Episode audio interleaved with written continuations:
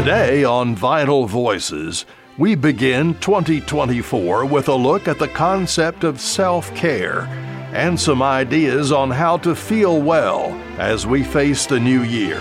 Our guest is Dr. Diana Morelen, a clinical psychologist at East Tennessee State University. Dr. Diana Morelen, welcome to Vital Voices. Thank you for having me. I'm delighted to be here. One of your many research interests is the topic of self care. Before we get into what self care means and how important it is this particular time of the year, give me a broad general definition in psychological terms of what self care really is. Absolutely. Fred, self care is something a lot of people are talking about right now. And so I love to slow down and think about what it really means. And there's many definitions. When I think about self-care, I think about the ways that we're taking care of ourselves in our mind, body, and spirit. And what wellness means to me is different than what wellness will mean to you. And so part of self care is really knowing what we need to be well, what we need to feel well physically, what we need to feel well in our relationships and in our communities, and what we need to feel well in our sense of connectedness to something bigger than ourselves. Is this a new way of thinking about mental health? Oh, yes and no. I think self care is a concept that folks have been talking about for a while now, but I think what's changing in mental health is the recognition that our our mind and body are so interconnected. In the past, folks used to think you had physical health, you'd go to your primary care doctor for, and that you had mental health, and you'd go to a, a shrink, is what people would think, right? As a, a therapist. Um, and now, what the science is really showing is that our mental health and physical health are are interconnected. They're one and the same. Our minds and bodies are all a part of us. Um, and so there's been a shift in thinking about self care from something we just kind of get to do as a luxury. Um, I think a lot of people hear self care and they think bubble bath or they think a trip to the spa.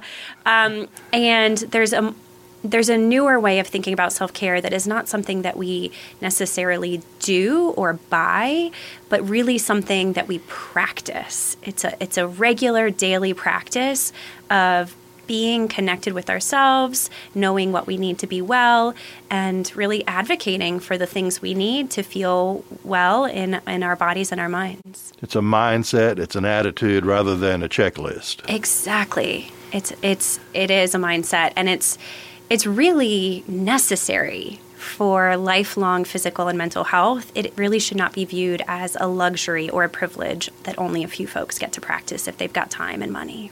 On a personal level, you are the mother of four and a half year old twins. I suppose self care, in large part, is defined by your role in life as a caregiver, as a parent, as a spouse. Yes, yeah. The, the twins keep me busy. I've never needed self care more than I've needed it now, or at least time is the most precious resource right now because I spend you know, from the moment I wake up, I'm taking care of those twins, and then I go to work, and then I come home and I take care of the twins. So if I'm not intentional to center self care as a part of my daily practice, it's very easy to move through my day taking care of everyone else and ignoring what I need to be well. And so, at the very basic, uh, we think about kind of the basic foundations of physical health, which is going to be sleep, diet and exercise. Um, and so, those kind of foundational pieces of am I getting enough sleep? Am I being intentional about what I'm putting into my body? Am I drinking enough water? Am I finding ways to move my body um, that work for my schedule, that work for what I need to feel well? And so, those kind of physical parts are foundational. But then there's there's more to it. There's really a mindset of believing that I deserve to feel well and I deserve to take time to take care of myself. And that can feel very countercultural depending on how you've been raised. And as a woman, being raised in the US, there's a lot of messages around um, putting others' needs first, um, really valuing kind of a selflessness of taking care of others and I'm a, I'm a psychologist so I love taking care of others I love helping others it's it's a big part of who I am and what motivates me um, and I've just really realized in the past few years of being a psychologist and a mother that I have to take care of myself if I want to be able to take care of others. You're taking care of four and a half year old boys. The principle is the same if you are, let's say, a caregiver for an elderly parent or grandparent. Yes, caregiving is caregiving. Caregiving is how we give our our energy, our physical energy and our mental energy to, to take care of someone else or something else. Um, that could be a little one, an older one, a same aged one who just needs more help and support. And so that, that kind of giving of self, that giving of my mind, of my thoughts, of my emotions, of my energy. Right now, my four and a half year olds are in that stage where they've got really big feelings. So it's really common, right, for them to have tantrums and to have these emotional meltdowns. And for my kiddos to be able to find ways to calm those feelings, they need a caregiver who is calm and regulated. And so I'm giving my emotional resources to stay calm when they can't. And and there's many stories like that regardless if you're a parent or not. There's many ways that that we humans take care of other humans. It's a beautiful thing to be able to take care of each other and to be in community and to be in relationship. And it is something that drains our physical and mental resources, and self care is a way to recharge those resources within us so that we can keep sustaining the work of being good humans. You are a graduate of the College of William and Mary in Virginia and hold a PhD from the University of Georgia. As I mentioned, you have a lot of research interests. Where in your academic training and education did self care become a topic of study? Oh, I love that question, Fred. Not until I got here at ETSU. So I was really focused on mental health. How do we understand how mental illness develops in children and how do we work to prevent it? And so I spent most of my formal educational years really studying what we call psychopathology or mental illness, things like depression, anxiety, post traumatic stress disorder, studying how they come to be, how we treat them, how we help people get better, and then with kiddos, how we prevent it from happening in the first place. And really, so much of prevention is working with parents and caregivers and helping parents and caregivers who have been through hard things themselves, who are struggling with mental illness themselves, get the help they need so that they can be healthy and regulated and kind, calm, compassionate adults to raise the next generation of children. And so, in that kind of generational transmission of risk from an adult that's struggling with addiction or mental health struggles or trauma, um, then having a child, I really recognize if we aren't taking time to take care of those caregivers, those parents, we can't expect them to be able to raise healthy and happy kiddos. And so I really was on postdoc at University of Michigan where I got to specialize in something called infant mental health, um, which is really early prevention and early intervention work. How do we help take care of the people taking care of little ones to prevent mental illness from developing in the first place. At ETSU, um, I came here and was really able to get into the workforce of folks in the infant and early childhood mental health workforce. So these are folks that go out into homes and go out into communities and take care of families that are struggling. But I was doing trainings and providing supervision and consultation to these workers who are going out into these homes working with these families, and they were so burnt out they this was starting in the pandemic right? I was starting to study just the the mental health of the workforce taking care of the families and kiddos in our state. And what i saw was they're experiencing higher levels of depression and anxiety than the general population higher levels of burnout that that sense of i'm exhausted by my work. I no longer feel like i'm achieving or accomplishing anything in my work and i don't know if i can keep doing this work. And then what we see is a lot of folks quit or um, switch jobs, and then these relationships that have formed with families and communities are lost. And so it was really in this place of the pandemic and seeing the helpers suffering and struggling that I wanted to better understand how do we take care of the helpers so that we can take better care of the families so they can take better care of the kiddos. Let's go back to a term you used infant mental health that's a phrase you rarely hear. Yes. And as you are counseling parents in your practice, what do you tell them about nurturing good mental health in, in people that young? I love this question. Infant mental health is really just understanding that children develop in the context of relationships a baby develops, human babies especially, develop in the context of a caregiving relationship.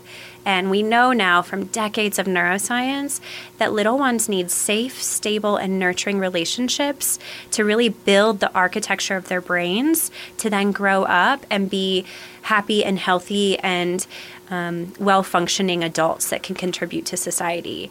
And what happens during the first three years of a child's life lays the foundation for their neural architecture for the rest of their life.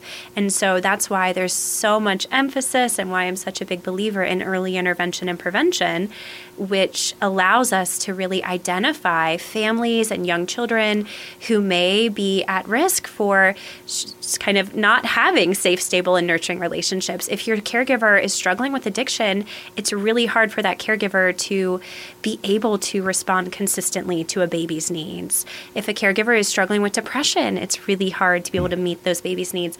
And I want to hold a lot of compassion for these caregivers because a lot of times these caregivers were not did not have safe, stable, and nurturing relationships themselves when they were growing up. We know that mental illness and adverse childhood experiences and addiction run in families.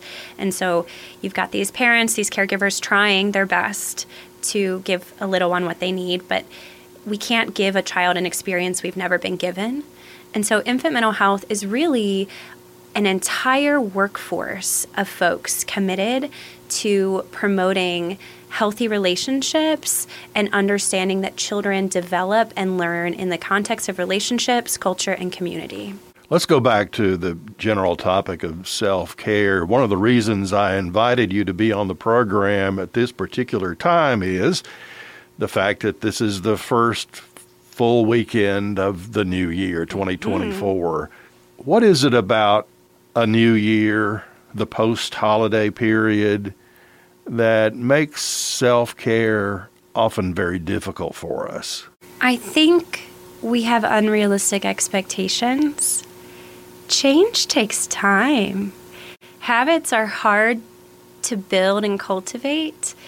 And a lot of folks want to enter the new year with these really lofty and ambitious New Year's resolutions. And what usually happens is they feel motivated and they have some success, but then life happens.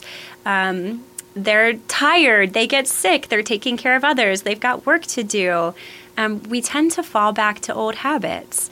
And then people feel guilty and they feel bad that they didn't make their resolution. So I'm actually not a big fan of New Year's resolutions. Right. I'm a, a, a bigger believer in New Year's reflections and intentions. So using the New Year as a time to slow down and reflect on the previous year. What did I learn from this past year? How did I grow? in what ways I'm a big believer in values. What are my values and am I am I living consistently with my values? If I value family and I look back on 2023, which decisions did I make that that honored my value of being with my family and which decisions did I make that maybe did not honor that and moved me farther away from from my family. And so using the new year as a time to reflect on on what am I valuing how am I doing in moving toward those values and what do I want to do differently? But with the what do I want to do differently, the the intention being movement toward values. And again, I said family is a value, but there's many values. We can value our faith or spirituality or religion. We can value spending time in nature. We can value achievement. We can value physical health and wellness. It's kind of getting clear on what are my main values and how can I make small steps every day to move closer to living in alignment with those values. Well said. Good advice. Dr. Diana Morelen, thank you so much for joining us for Vital Voices. Thank you so much for having me. Our guest today has been Dr. Diana Morelen, a clinical psychologist at East Tennessee State University. For Vital Voices, I'm Fred Sauceman.